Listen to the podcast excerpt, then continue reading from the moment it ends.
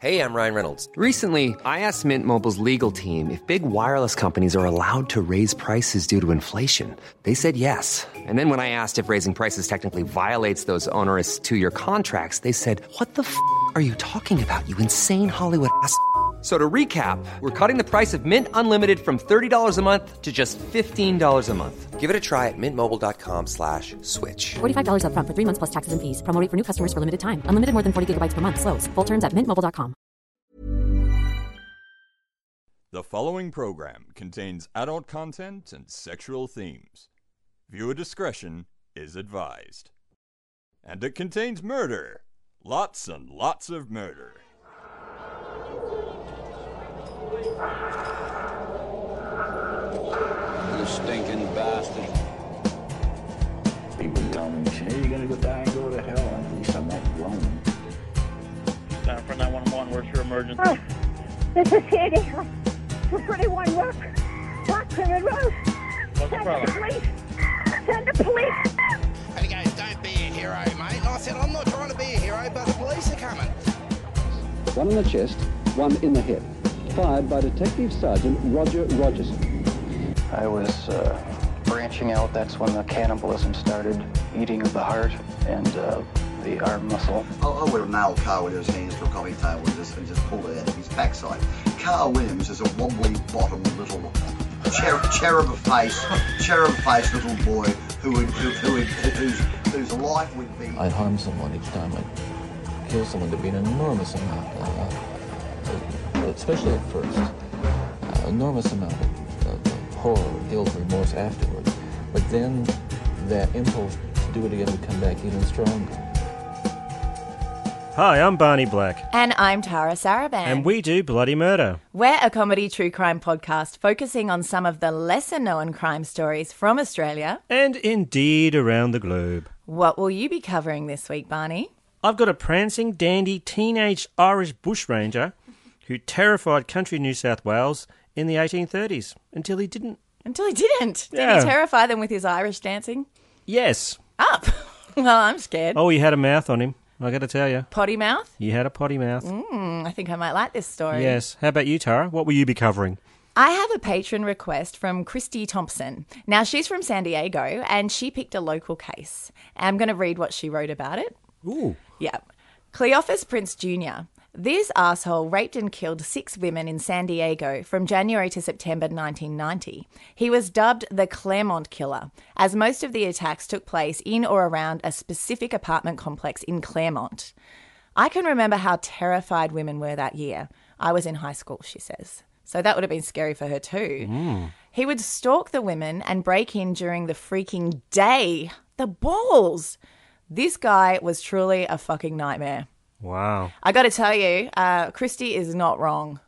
He's a fucking nightmare. Wow. Um, I want to hear it. Yeah, yeah, it's it's really scary. Now, of course, this episode is brought to you by our wonderful and generous patrons. If you'd like to become a patron, go to our website for details. That's bloodymurderpodcast.com. So you want to get murdery? Yeah, let's get murdery. Let's get murdery. Do it. Cleophus Prince Jr. was born to Dorothy and Cleophus Sr. on July 24th, 1967, in Sweet Home, Alabama. It was a shotgun wedding, and he was born just two months after they were married. He ended up being one of nine children. So a bit of a portly wedding dress. Yeah, yeah, there was a little bit of tummy room. Hmm. Less than two years after he was born, his father, Cleophus Sr., was sentenced to 40 years in prison for the shooting death of a man that he said had pulled a knife on him outside the grocery store where he worked as a butcher. Maybe he was a knife salesman, and he is a butcher. He would buy knives. Oh, right. So he pulled a knife on him, like, hey, would you like to buy this? Ah, Yeah. is that. I don't know. Um, Maybe. I don't know. I feel like 40 years is a little steep for that. But um, after their father's arrest, Prince and his brothers and sisters were mostly raised by their grandparents in a rundown, crime ridden housing project in Birmingham. Is that when he wrote the Raspberry Beret song? Yeah, oh no, I know because I keep calling him Prince, right? When I was writing it, I kept picturing Prince doing all these despicable things as well. Um, well, he, that was a despicable thing. That's a terrible song. yeah, I don't like that one either, actually. But he did do some awesome stuff. I don't want to, you know, frown on the purple one. No. No. No way. Don't do that. Uh-uh. You, you do not want to encounter the wrath of Prince fans. Oh no. Usually preferring to play video games such as Pac Man than stay in school or hold down a job, Prince surprised everyone by leaving Birmingham in 1987 and enlisting in the Navy. This was a decision that both his parents happily supported. He trained at the Great Lakes Naval Training Center near Chicago and then was assigned to Miramar Naval Air Station in San Diego, where he worked as a mechanic. But petty crime was his side job, for Prince was a prolific and expert burglar, and being in the Navy didn't diminish his urge to steal. Court martialed in October 1989, he served a small amount of time in military jail for larceny and was discharged in December. Several weeks later, he moved into the Buena Vista Gardens apartment complex in Clairemont, San Diego, with his girlfriend Charla Lewis. It's believed getting kicked out of the Navy was a stressing factor for Prince, as less than a month later he would graduate from burglary to the ultimate crime. Fighting in an elevator. Um, Well, that's bad, but I wouldn't say it's the ultimate crime. Uh, well, that can be stinky. You've done it, haven't you? I've owned up for one. That you didn't do? Yeah. Why would you do that? I don't know. Everyone was very surprised, including the person who did it. Well, yeah, that was a perfect I, crime. I, I did. I made someone's day. Yes. Yeah, I guess you did. You're kind of a saint, really, aren't you? I, I am. No, I was talking about murder. Oh yeah, that's pretty bad too. yeah, it's not the bloody farting podcast, is it? No. Although I'm sure some people they're turning off now and writing the review. Yeah, Yeah, too bloody much- farting. Too much talk about farts. Yeah, the girl one swears so much. The guy one swears, but that's okay. Um, because he's man swearing. Prince wasn't very tall, which is true, and this guy wasn't either. Um, he was five foot six, which is taller than the real Prince. Um, and he worked out very often, so he was like a super buff little guy. Someone's got to tell short men that if they get really muscly, it doesn't make them look taller. It makes them look even shorter. Okay, well, I'm clearly not the person for that job because I'm six one, Well, and it would just seem patronising coming from me. Well, I think I just told them. Oh right. It's okay. Okay, if you get like, you know, bit of biffo from a whole gang of short little nuggety dudes, we're going to know why, right? I'll just say, oh yeah, I did say that, but not on you. You look great. Yeah, you've actually. I take it back. Yeah. Uh, now, Prince is black, and I say that because all of his victims were white women, which makes him very unusual as most serial killers murder people of the same race. Yeah, that's not typical, is it? No, it isn't. A stone cold predator, he enjoyed stalking his victims, many of whom went to the same gym as him, which was located in his apartment complex. You know the phrase, don't shit where you eat? Yeah, I have heard that. Yeah, well, Prince clearly had never heard of it. He would often follow the women home from the gym or pool and break into their houses while they were showering, assuming that they'd be more defenseless under these circumstances. So he, he killed quite a few women that lived in the same apartment complex as him. Wow. Also, he really he loved that shower thing. It's like he watched Psycho, saw the shower scene, and thought to himself, "This is for me. Yeah, I, wow. got, I got to get me some of that." What an unusual epiphany. oh, also how terrifying for the poor women he attacked. Yeah, that's a like a nightmare, isn't it? Big really? time. You know, my mum hasn't showered at night since like 1952. Really? yeah. But this was all, all of these happened in broad daylight. So even the people trying to avoid the whole psycho nighttime shower thing weren't able to. Yeah. Wow. 21 year old Tiffany Schultz was an intelligent young woman who loved reading Kurt Vonnegut. I like reading him too. I do too. She wanted to be an English professor and was working toward a degree at San Diego State University. To support herself while studying, she was working as a dancer at Les Girls. Tiffany was sunbathing in a bikini on the balcony of her second floor Canyon Ridge apartment at about 10 a.m. on January 12, 1990, when she caught Prince's eye. Although it's likely he'd been watching her for some time. Yeah, creepy. Oh, it's just horror. The Canyon Ridge apartment complex was across the street from the Buena Vista Gardens apartment complex and shared the same gym and pool, which Tiffany's apartment overlooked. Okay. So she talked to a friend on the phone from 10 a.m. till 10:30 a.m., but phone calls placed to her after this went unanswered. Dorothy Curtis, the manager of the Canyon Ridge apartment complex, said Prince approached her in front of her office at approximately 10:30 a.m. and asked her for a wire coat hanger because he wanted to infuriate Joan Crawford. Well, that'd do it. It would. No, actually, um, he said that he'd locked his keys in his car and needed to break into it. Now, when Dorothy gave him the hanger, Prince walked toward the apartments rather than the street where he said his car was parked, which Dorothy found odd but soon forgot about. Hmm. The neighbours who lived below Tiffany said they heard loud sounds coming from her apartment at around 11 a.m. They said it sounded like someone was being beaten, and they also heard running water. Did they call the cops? Absolutely. No.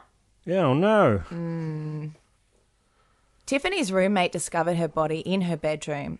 Her corpse had been posed with the arms and legs spread, which was a kink Prince indulged in with most of his victims. It appeared there'd been a struggle, and Tiffany had fought back against her attacker hard. She was wearing only bikini bottoms, one leg was smeared with blood, and there was blood dripped on her crotch.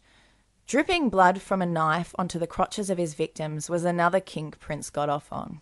Yeah, this guy's really creepy and sick, isn't he? He's a nightmare. A short, muscly nightmare. Tiffany had been stabbed at least 47 times with a knife from her own kitchen.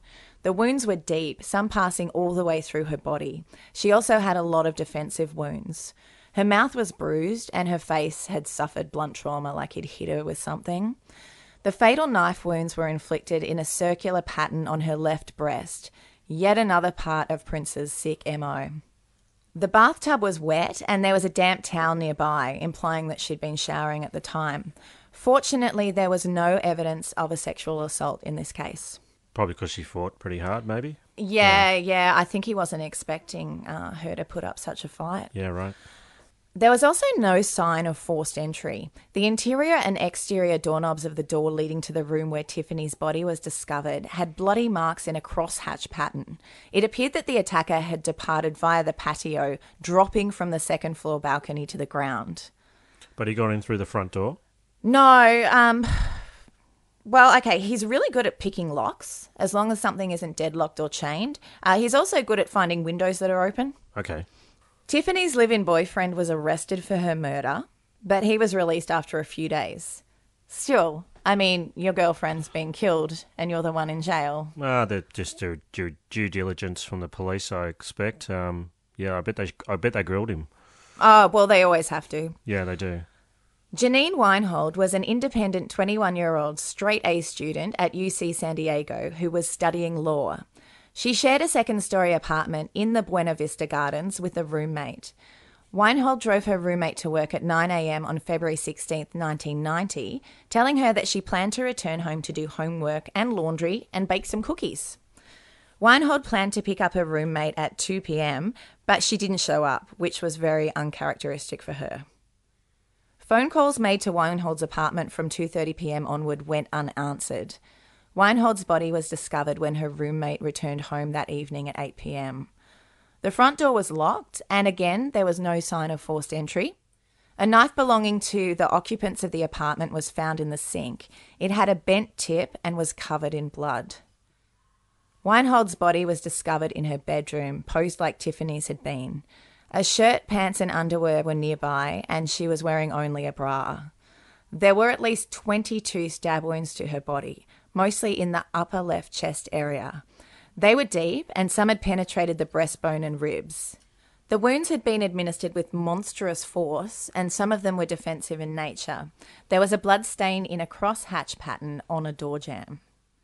Seminal fluid was present in Weinhold's body, as well as on a tracksuit, a bedspread, and the carpet. DNA testing would later prove it was Prince's. In April 1990, Prince told his friends Robin and Tony Romo that he had gone on a date with a woman and that when they arrived home, he'd raped her.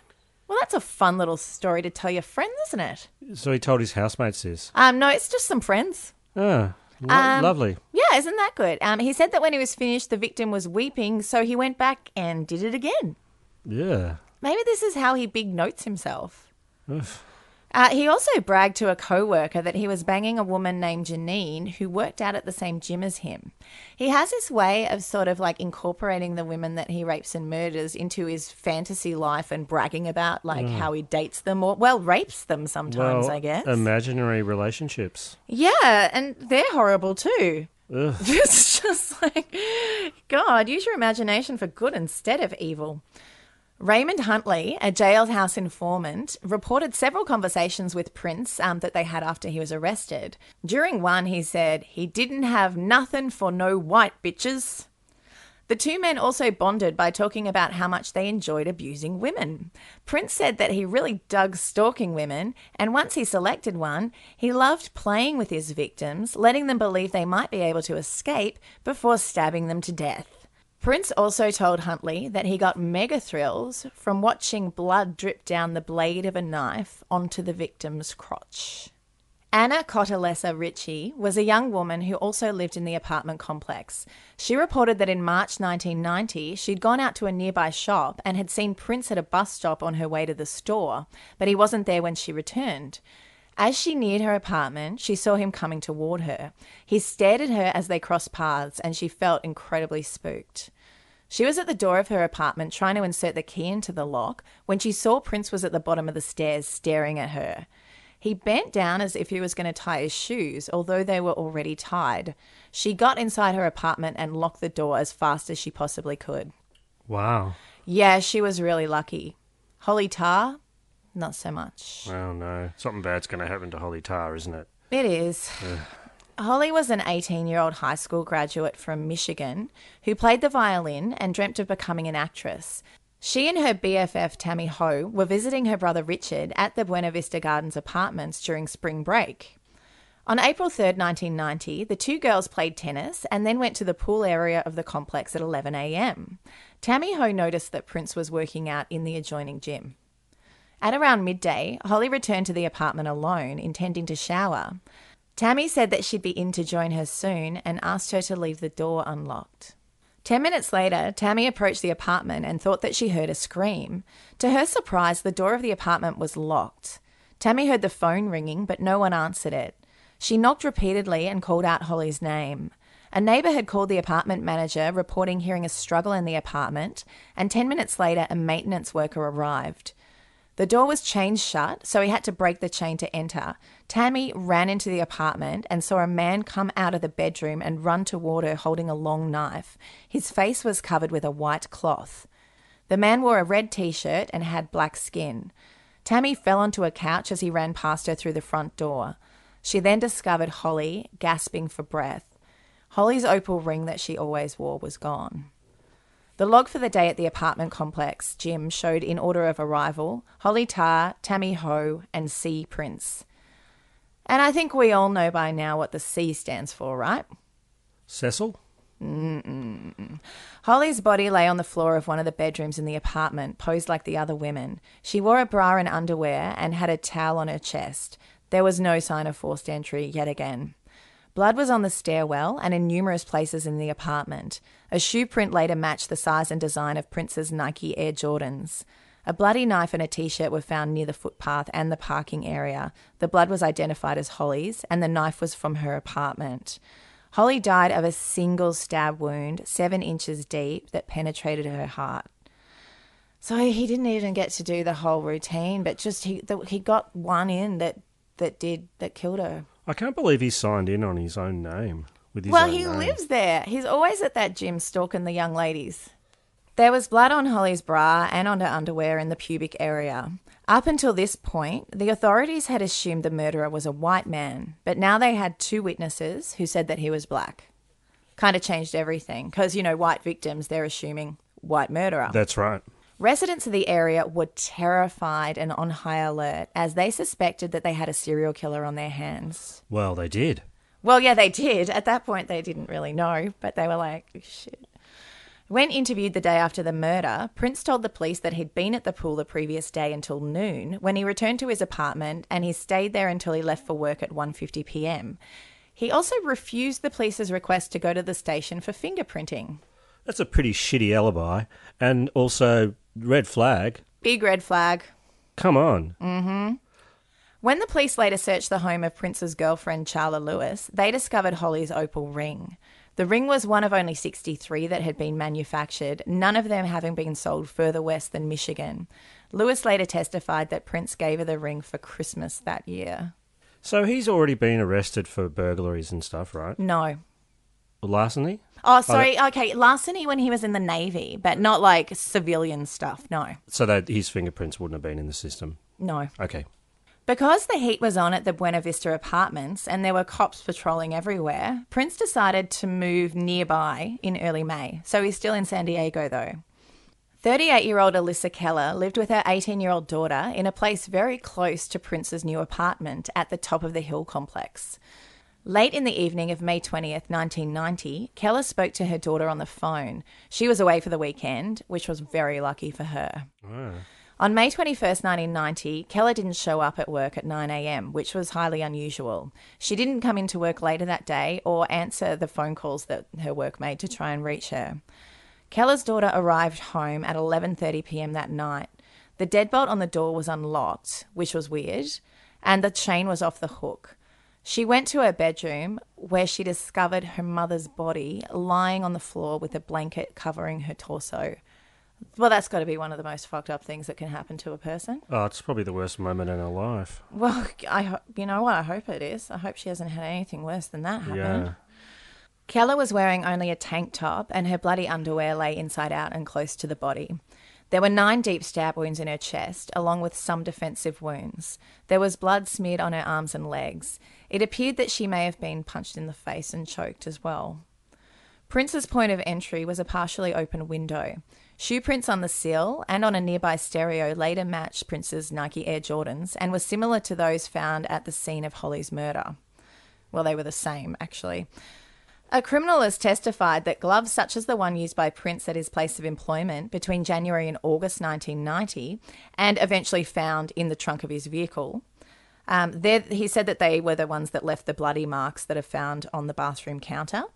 The gloves bore a distinctive crosshatch pattern, which were present at the scenes of some of the other murders he committed as well. Ew.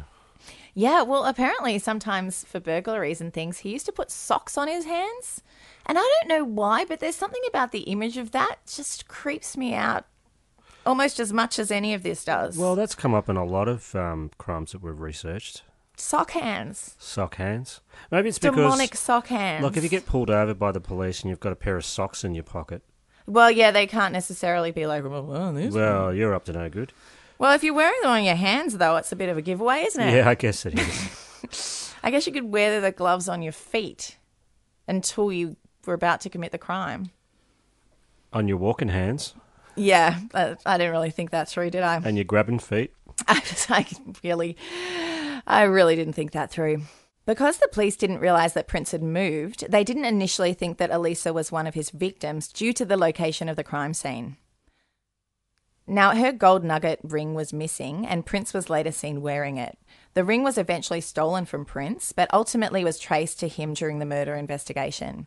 It's actually a ring that her 18 year old daughter used to wear, but she found that it scratched her finger, so she gave it to her mum, and it didn't scratch her finger, so she like wore it all the time.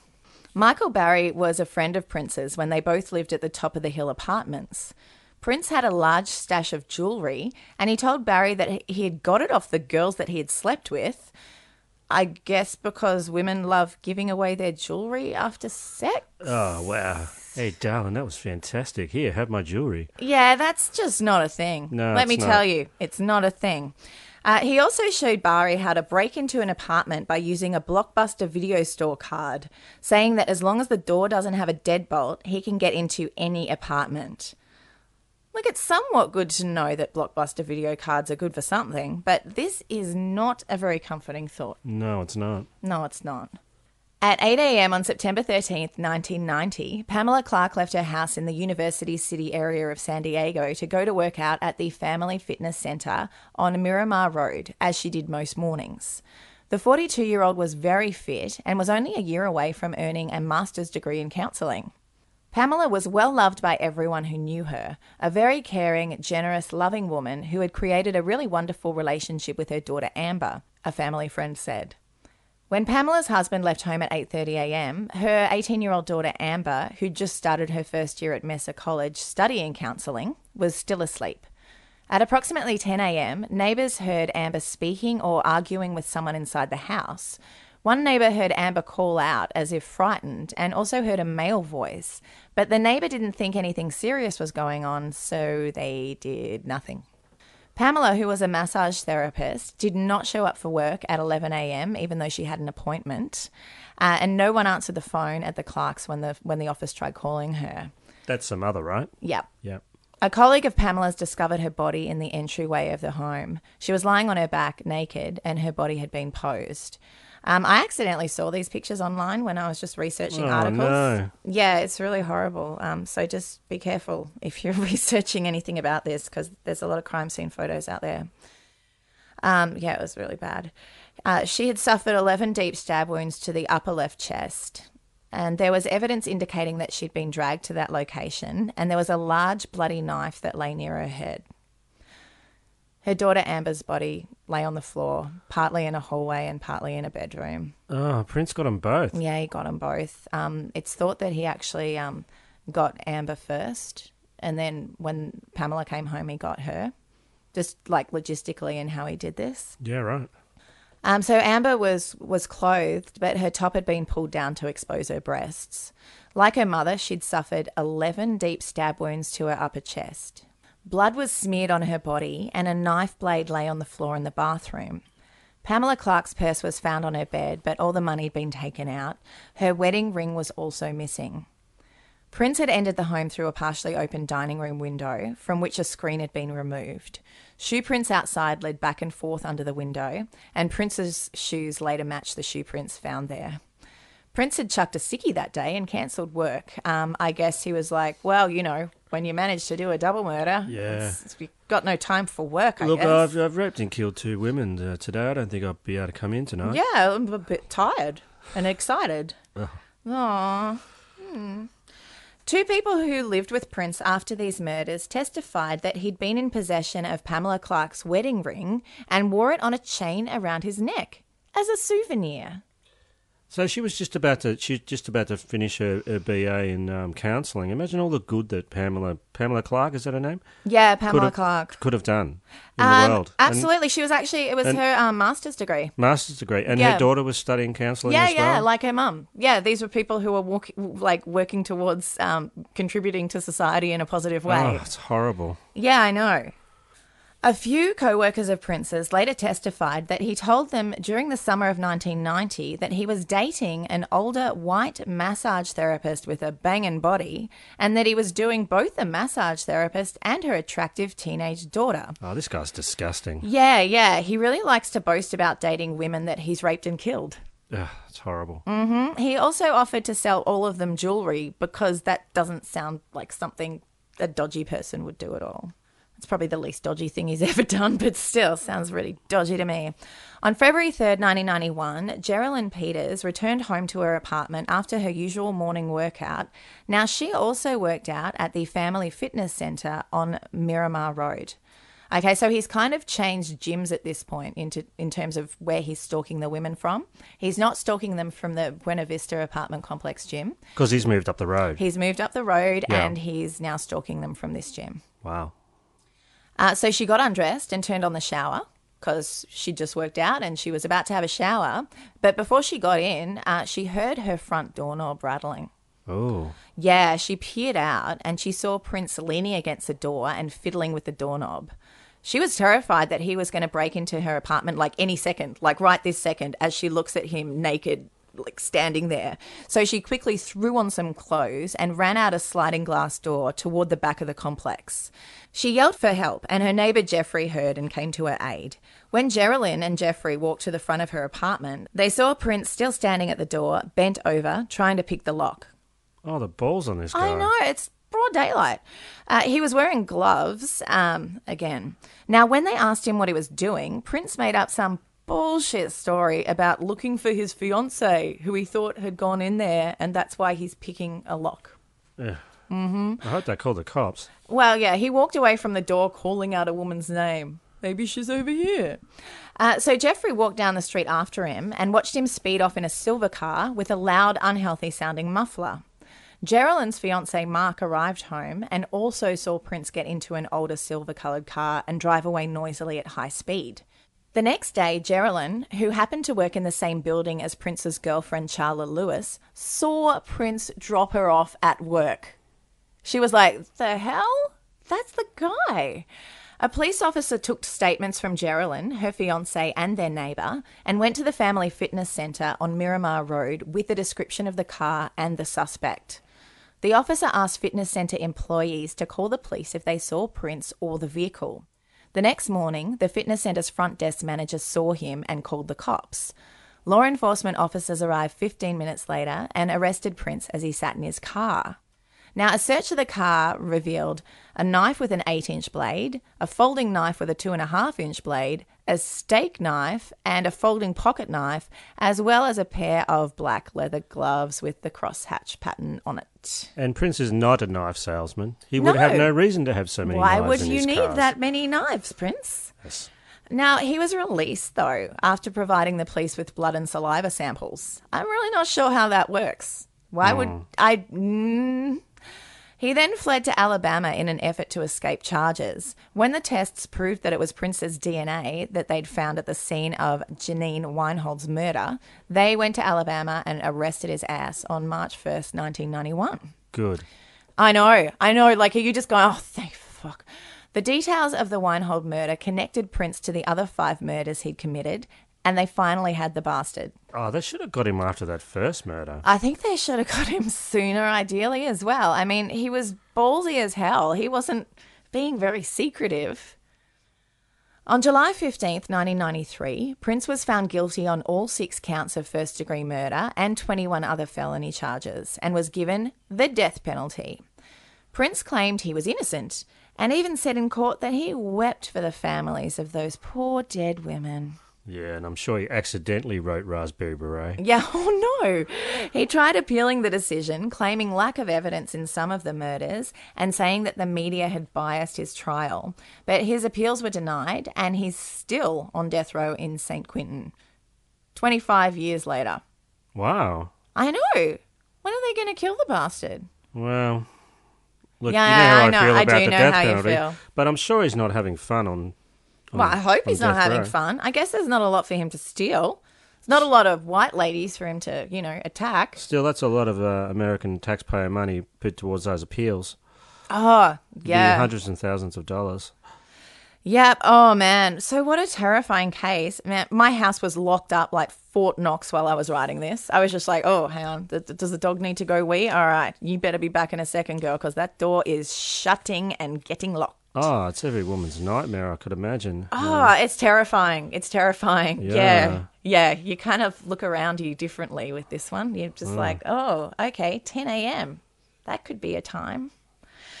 And that was for Christy. That was for Christy. Thanks, Christy. That was um, definitely an interesting one. Well, I hope you enjoyed that, Christy. 'cause- Yeah. I don't know if enjoyed's the right word. Yeah. I hope that intrigued you. Yeah, I hope um I hope I, I did it justice for Hiring for your small business? If you're not looking for professionals on LinkedIn, you're looking in the wrong place. That's like looking for your car keys in a fish tank. LinkedIn helps you hire professionals you can't find anywhere else, even those who aren't actively searching for a new job but might be open to the perfect role. In a given month, over 70% of LinkedIn users don't even visit other leading job sites. So start looking in the right place. With LinkedIn, you can hire professionals like a professional. Post your free job on linkedin.com slash people today. You. So Barney, Yes, Tara. my case was pretty serious and dark. I mean, a bit of a dick punch, really. Yeah, uh, mine's not like that. That's what I thought. So how about we uh, have some fun, huh? Okay. John Bold Jack Donahue Donahue was born an orphan in Dublin, Ireland in about 1806. Well, hold up a second. How can you be born an orphan? He just was. He, his mother was a potato. Well, she can't have been a potato, and she was probably like somewhat alive. Maybe she was a young mother and she abandoned him. I don't know. Okay. It's not in the records. Born an orphan. Born an orphan. All right, let's go with that. All right then. As a teen, he was in trouble with the police for his loud, obnoxious nature and his political activities to gain independence for Ireland. Oh yeah, they didn't like that. Yeah. In 1824, he was found guilty of intent to commit a felony. This meant he was going to get up to some mischief, but had not yet done it yet. Oh, well, that must have been disappointing. One of his pals had dogged on him. Not cool, man. Not cool. though it may have been him who was mentioned in the Dublin Evening newspaper in February uh, 1824 as being committed for attempting to steal pigs. Oh, maybe he wanted to keep them as pets.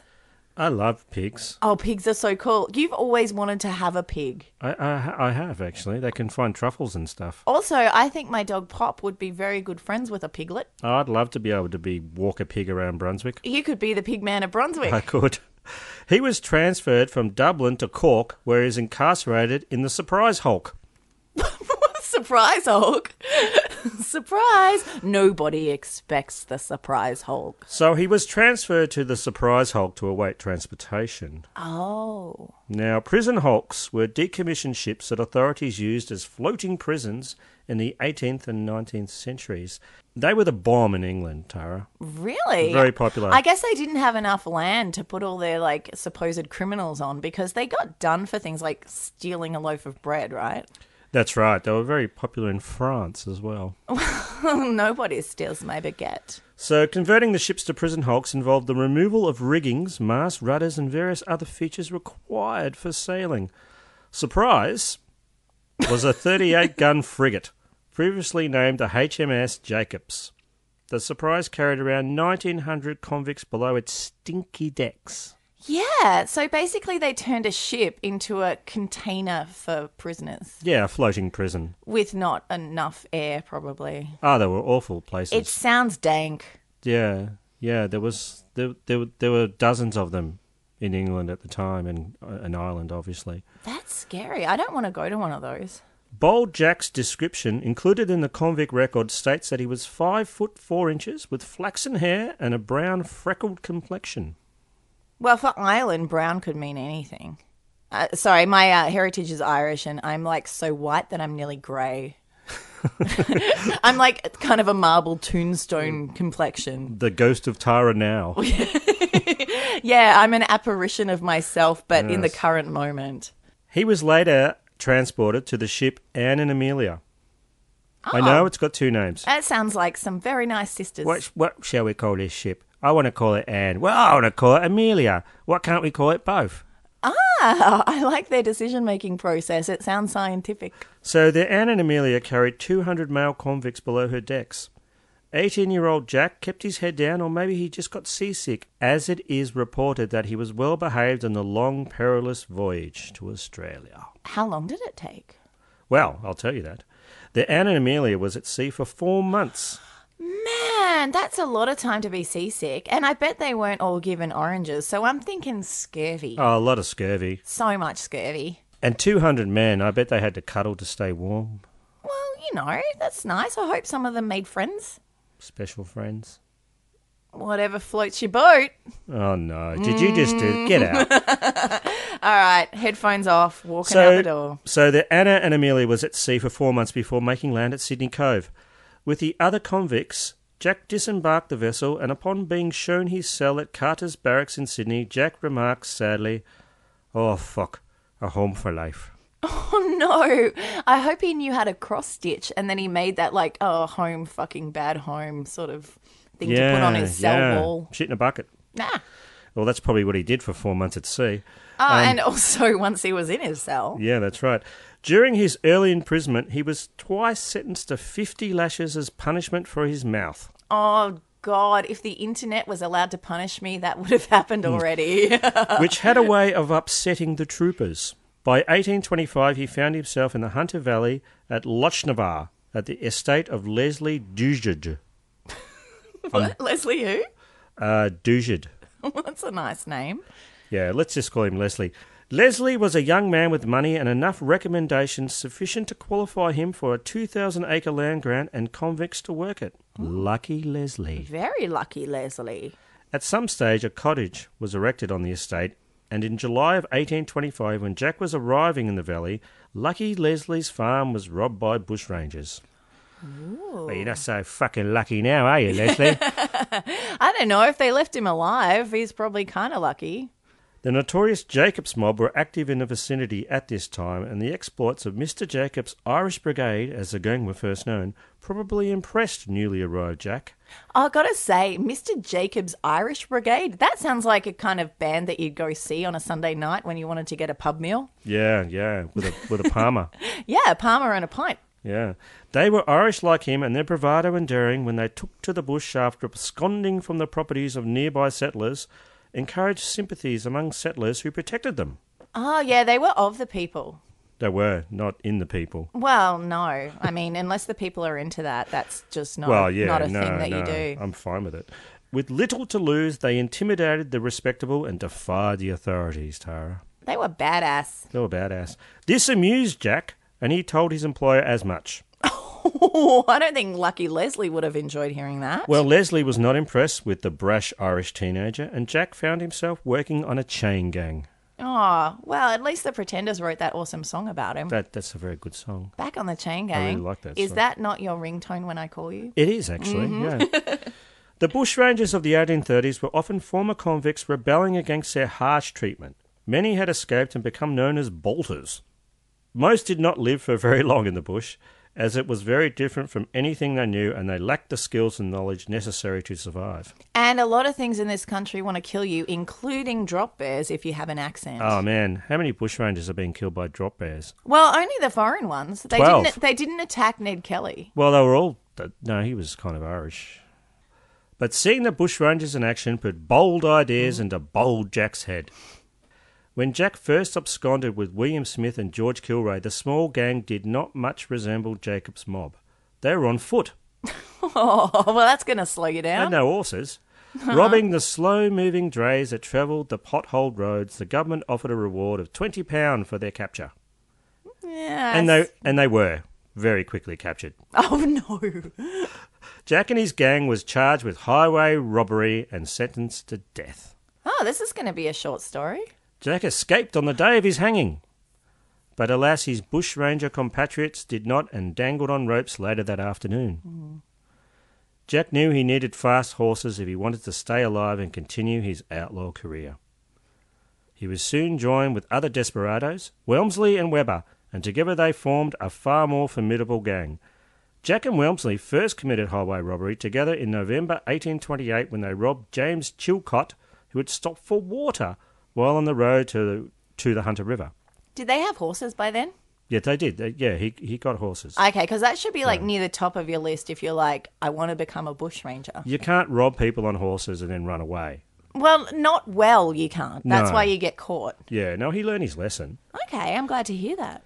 So, Tara, their descriptions were posted in the Sydney Gazette. That's a newspaper. Mm-hmm. One of the men appeared to be an Englishman of about 23 years of age, about 5 foot 5 inches in height, a dark complexion, with jet black hair and eyes. He wore, at the time, a blue jacket, velveteen trousers, and a black hat. Well, he sounds well dressed. The other man is an Irishman, about 25 years of age, about 5 foot 3 inches high, Oh, he lost an inch.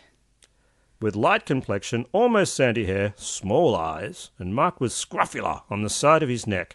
Yeah, I knew you were going to ask It about sounds that. like okay. It sounds like a scruffy vampire. Scruffula. well, it's kind of like house. it's like housemaid's knee, or What is it? yeah.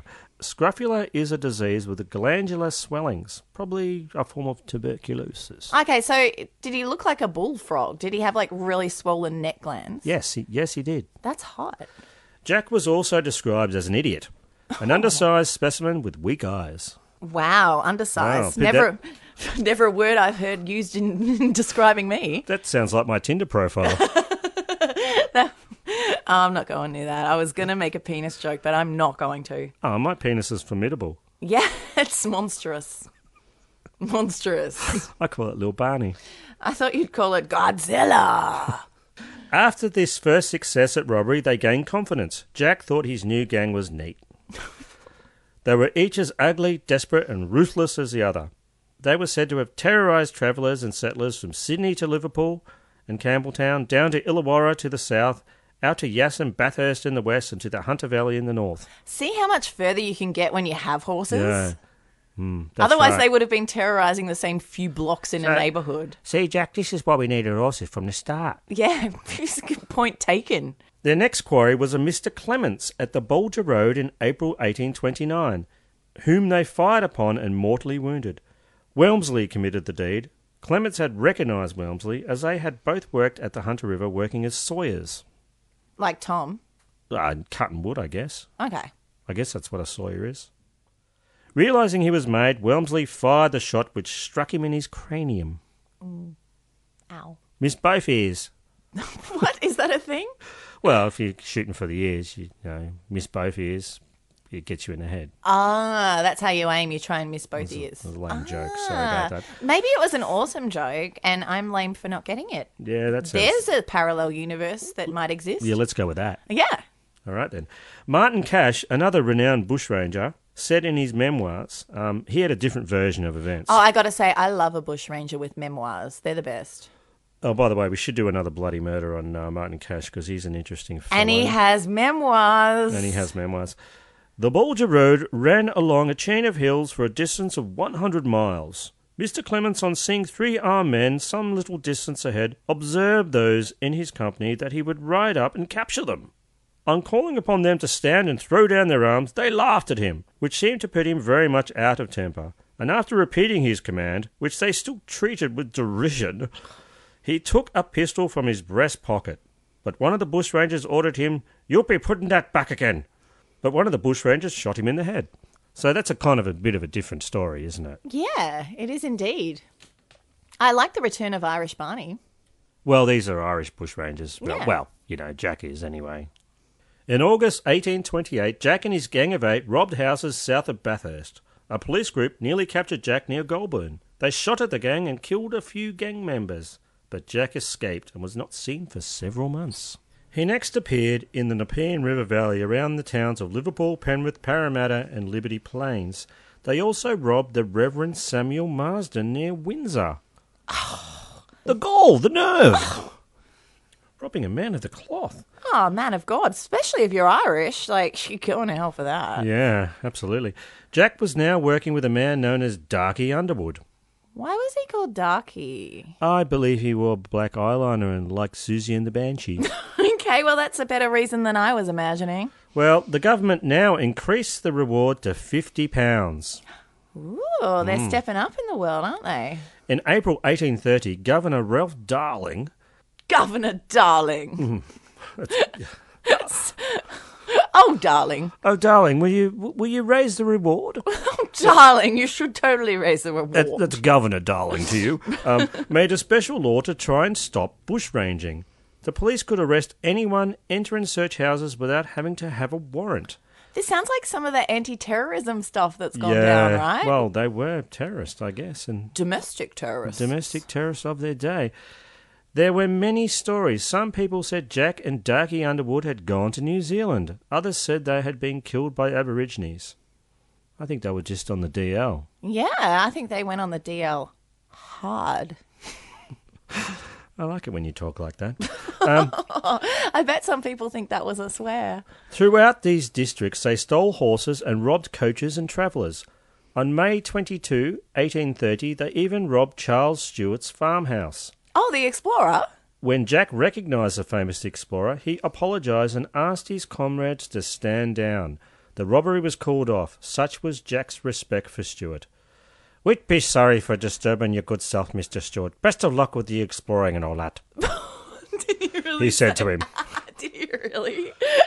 Oh my god. Okay, I guess that's why people like bushrangers too. They have like this pluck. Yes, they they they have a gentlemanly way. They do, although They they're a do. bit like murderous and stuff. So Yeah. that's not great. Jack and his gang may not have been responsible for all the robberies attributed to them, Tara. In July 1830, Jack was said to be in the vicinity of the Nepean. However, the Australian reported, that's a newspaper. I know, and it's still going now. So that's been going It's a, a, while. horrible right wing rag, actually. um, but the Australian in those days, it reported, like many a hero, So hang on, he's a hero now. well, according to the Australian, Oh. we suspect Jack Donahue gets the credit for assuming more shapes of doing much more mischief than he ever dreamed or was capable of. Ooh. Now, this is my favourite crime of Jack Donahue. Mhm. It was a robbery of two elderly tenants named Ho and Dunn near Regentville. And it was attributed to Jack and his gang in September. After tricking the elderly gents into admitting them into the premises, the bushrangers threatened to kill them with a blunderbuss. A what bus now? That's a, a big gun. Mm. Blunderbuss. Is that a slang term for it or is it a brand name? No, well, no, that's a slang term for it, a strange slang term. For I will get you with my blunderbuss. It's like a big shotgun, I, I, I think. Wow. This is from the police report of Barney Ho. He's an Irish. Is that gent. just another name of yours, Barney Ho? No, Well, well, you do put the ho in Barney. I have been called that before. yeah, I'm not surprised.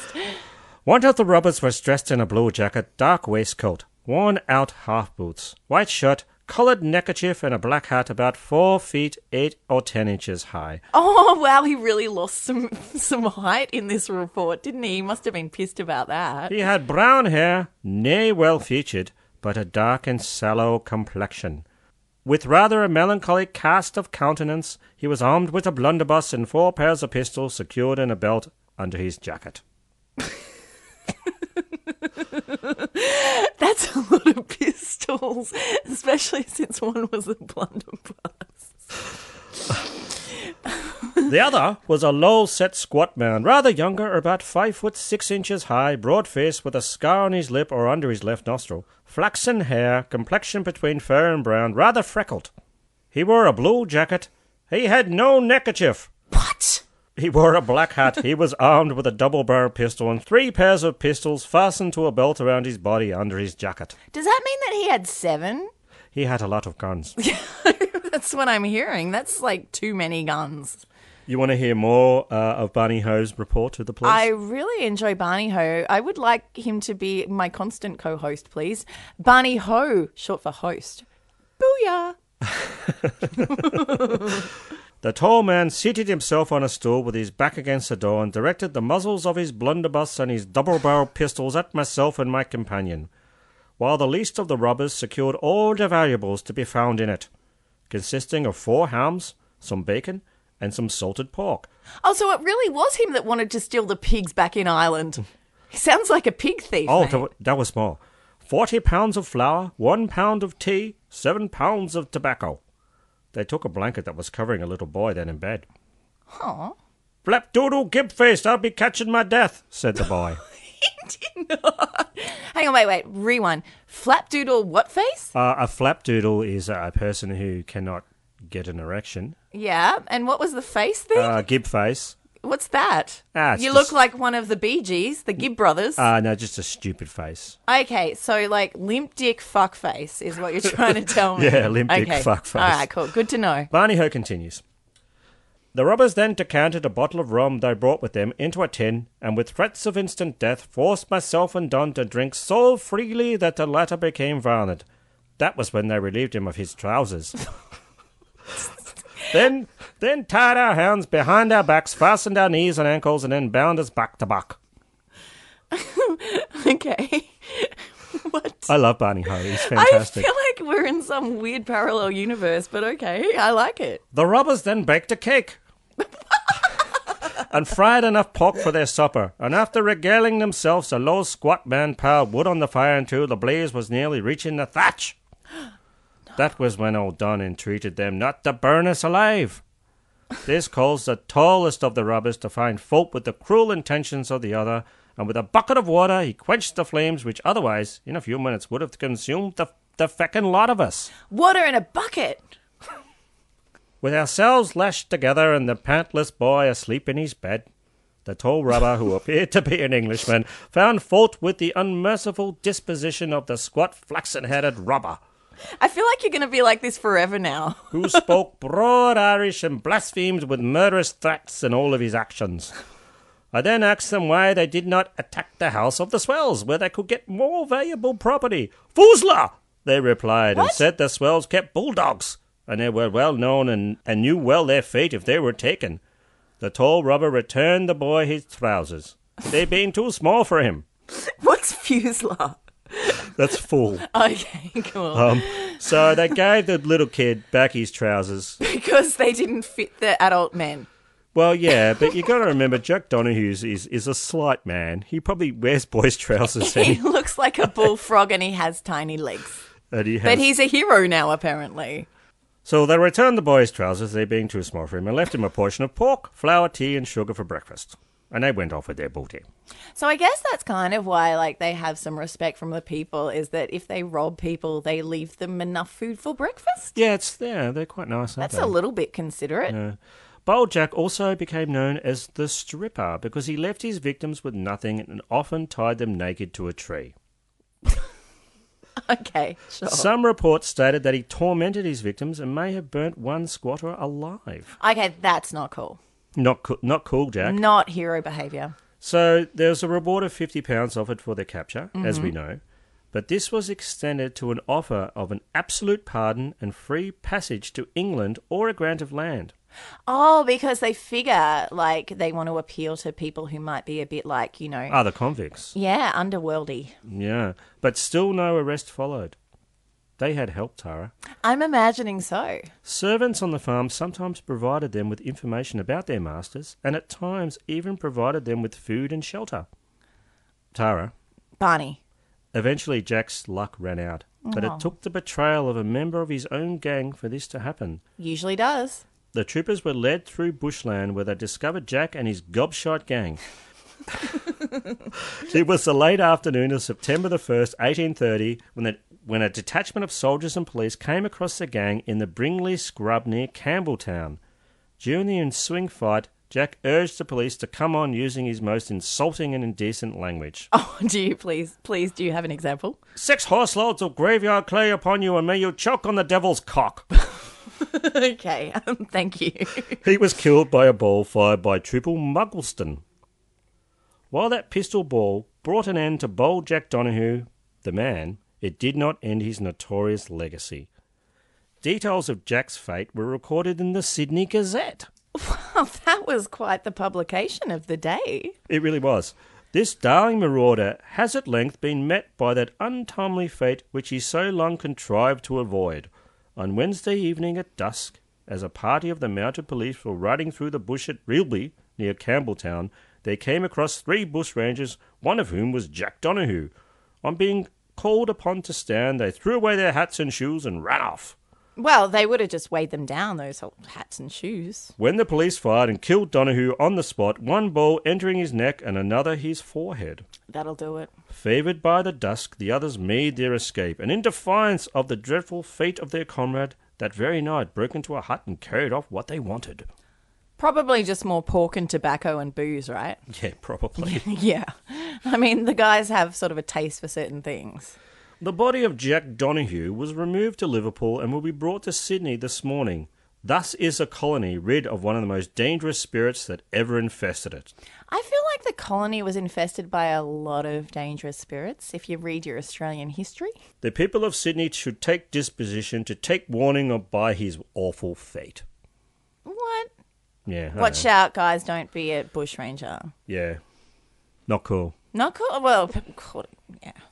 An inquest was performed on the body of Jack by Major Smithman, the coroner, at the Fox and Hound in Castle Street, Sydney. Hang on, is that a pub? Yeah, they put him on the table On the pool pub. table? Probably on the pool table. right, and they did the autopsy. And they did. Uh, yeah, oh yeah, he's been shot. Look at that. It's a bullet hole in his head and in his neck. He's, So- he's dead. Everyone's there for parma night, and then they just like Yeah. watch the autopsy. I guess it's better than karaoke. Trivia night has been cancelled. uh, we're all going to have a look at the body of Bold Jack. Right. Okay. Um. What do you reckon? He's dead? Well, I think being shot in the neck and the forehead would probably do that. Well, later on that night, they made a plaster of Paris cast of his face. What did they do with it? Oh, it's in a museum somewhere. I- I've got photos of it. Oh, I want to see. I want to know if he really looked like a bullfrog. He kind of did. Yeah, A little one. a little one. He was a little one. Little bushranger was a bullfrog. Have you ever heard of Sir Thomas Mitchell? Yes. He's quite an artist. He uh, made a pencil drawing of the body of Jack Donahue as he lay in the morgue. Ooh, Where they do you, moved do you later. have you seen that? I have. I I'll- want to see that too. I'll put that up in our Facebook group. Excellent. A product of the times, Jack was defiant, brutal, very dangerous, short, and kind of ugly. in death, he was tall and handsome. His deeds were glamorized and exaggerated. Yeah, they did that with bushrangers, though. Ordinary folks envied his apparent charmed life, and with the help of the press of the day, the name Jack Donahue passed into Australian folklore. He had the opposite of a charmed life. He was a convict since he was a teenager, Oh, yeah. but, uh, you know, they write songs. They've got to put something in them, He right? He had a pretty shitty life, yeah, actually. it sounds terrible. Yeah. The ballad Bold Jack Donahue and the Wild Colonial Boy. Yeah, you that know, rings a slight know, bell. People know that. Uh, I think um, Jon English might have done a version of that once. Oh, he so would have. Oh, Black Eyes. Oh, Black Eyes. Uh, was once banned in Sydney taverns, came to represent an enduring popular perception of bushrangers in Australia. Yeah, it did. He was admired by many for his bold stance and defiant attitude to authorities. Despite his notoriety, Jack had great confidence in his ability to avoid capture as well as in the stupidity of the authorities. He often went where he pleased, Oh, even riding into Sydney on one occasion to enjoy a couple of bottles of ginger beer. the gall. The goal. But what of the rest of the gang, you asked, Tara? I was wondering, but Go I get a feeling. it. Ask it. what about the rest of the gang? Did they all get shot or hanged? Yes. Okay, good. know. Was shot and killed soon after. Mhm. Gang member Bill Weber was caught and hanged, and Darky, our favourite, Oh, Darky. What Darky Darky? Underwood later became a drummer in Siouxsie and the Banshees, I'm so glad things turned out well for Darky. I liked his eyeliner. but was shot and killed in 1832. Oh, there's a time machine sort of deal if ever you needed one. At the time of Jack's death, a Toby Ryan recalled how he'd boiled a billy with Jack. Ah, that's when you make tea. Hmm. When, as a 15 year old, he was out looking for cattle near Linlando in New South Wales. And this is a quote from him. Mm-hmm. Donahue was the most insignificant looking creature imaginable, and it seems strange that such as he was able to keep a country in terror for eight years. He was attired in a velveteen coat and a blue nankeen shirt with a heart worked on the breast in white cotton. They love talking about what these guys are wearing. It's really kind of like it It's seems like- weird to me. They Well- keep talking about their clothes. Have you ever read um, American Psycho? no, I have not. There's a lot of descriptions of fashion in that, really there long are. descriptions. I've read a lot of other Bret Easton Ellis though. Yeah, and I, some of I the- stand by him. And same of the Game of Thrones books. There's a lot of descriptions of what they're eating and what they're wearing. Yeah, I'm not going to read that. Yeah. At the time of his death, a Sydney tradesman fashioned a line of clay smoking pipes, the bowls of which were moulded to resemble Jack Donahue's head, bullet hole and all. That's kind of ingenious. Well, I want to smoke some tobacco, but I want to smoke it in a pipe that's shaped like a bushranger's head. Now, I'll finish this with uh, a line from um, The Wild Colonial Boy. Mhm. Uh, As he closed his mournful eyes, he bid the world adieu, saying, Convicts all pray for the soul of bold Jack Donahue. Well, I guess he was a convict hero, and the convicts were treated so terribly that this whole situation kind of like got developed from both ends. It if they did. weren't being treated so badly, they wouldn't have become bushrangers. So. It's still part of Australian culture. This is why people love Chopper. You know, yeah, he's absolutely like a bushranger. Yeah. What a rollicking and deadly journey that was, with so much velvet. That was fun. It was It was quite ridiculous, but li- I that's like- our heritage. I like doing bushrangers. Yeah, they are pretty cool. Hey, Tara. Mhm. Um, I- I've heard about this thing called Aussie As. What the fuck is it? Tell me what it is and give me one. Aussie as are tales of criminal stupidity with a quintessentially Australian flavour. Would you like to hear one? No, not particularly. Uh, well, no, no, suck actually- it up, princess, because we are gonna. All right. Um, so this one was suggested to me by Jen Jen Rosie Dawson, whose name might be familiar because she has provided me with a few leads on this. Mm. And if anyone listening out there notices like a funny story that could be in Aussie as, please send them through because I always need them. You have a researcher. Uh, Where's my researcher? Oh, I don't know. I have people message me constantly with ideas, and, and I appreciate each and every one of them. Yeah, lovely. So, a builder who suffered the agony of a venomous spider bite to the penis has suffered another strikingly similar misfortune. Really? Really. Jordan, we'll call him Jordo, he actually refuses to give his last name because, well, you wouldn't, would you? No, I guess not. No, you wouldn't. Uh, he was first bitten on his penis by a redback spider when using a building site Portaloo in April 2016.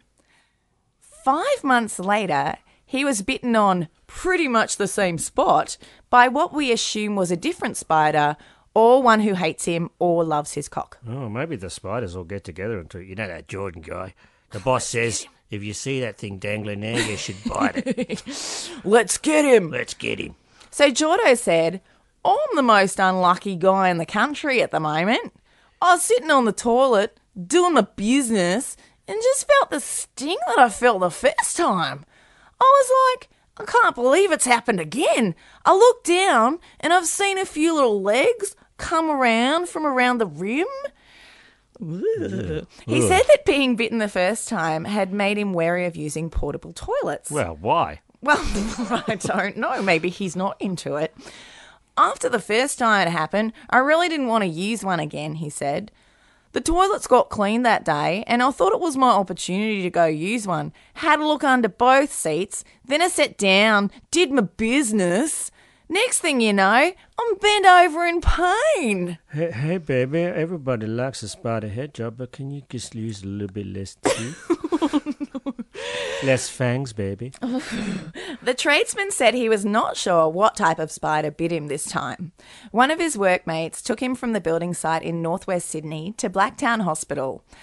Although many of his workmates were too busy pissing themselves laughing to be of much assistance. Well, I bet he wasn't pissing for a while. No. Oh, they got worried the first time, Jordo said. This time they were making jokes before I was getting in the car. But the piss taking didn't stop when Jordo got to the hospital, Barney. No? Nah, he said, Oh, the doctors and nurses were just laughing pretty much. Oh, what about your hippopotamus oaf? They said they remembered me from last time. oh, Jordo.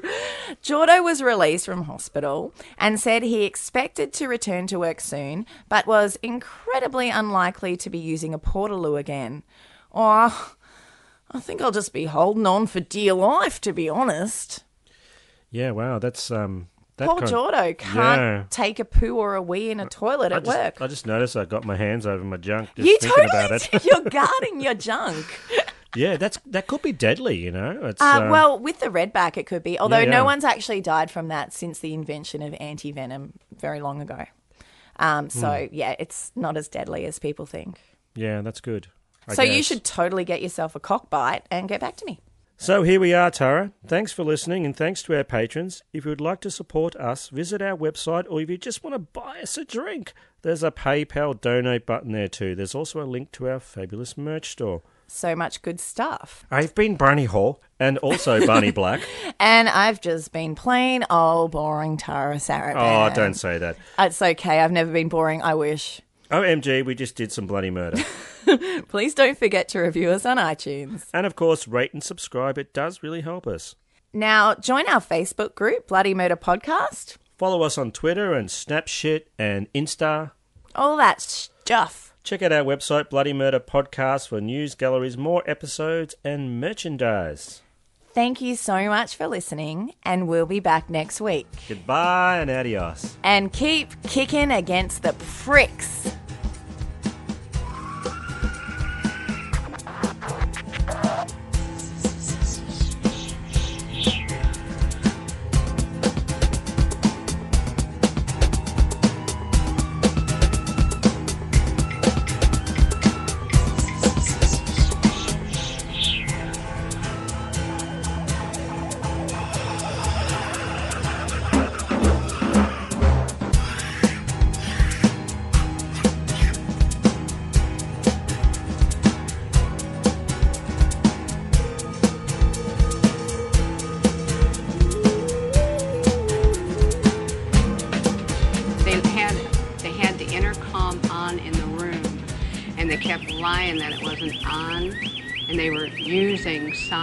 Pressure on my head since 1997.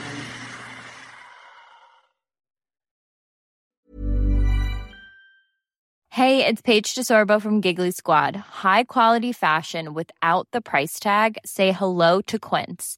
I'm snagging high-end essentials like cozy cashmere sweaters, sleek leather jackets, fine jewelry, and so much more. With Quince being 50 to 80% less than similar brands.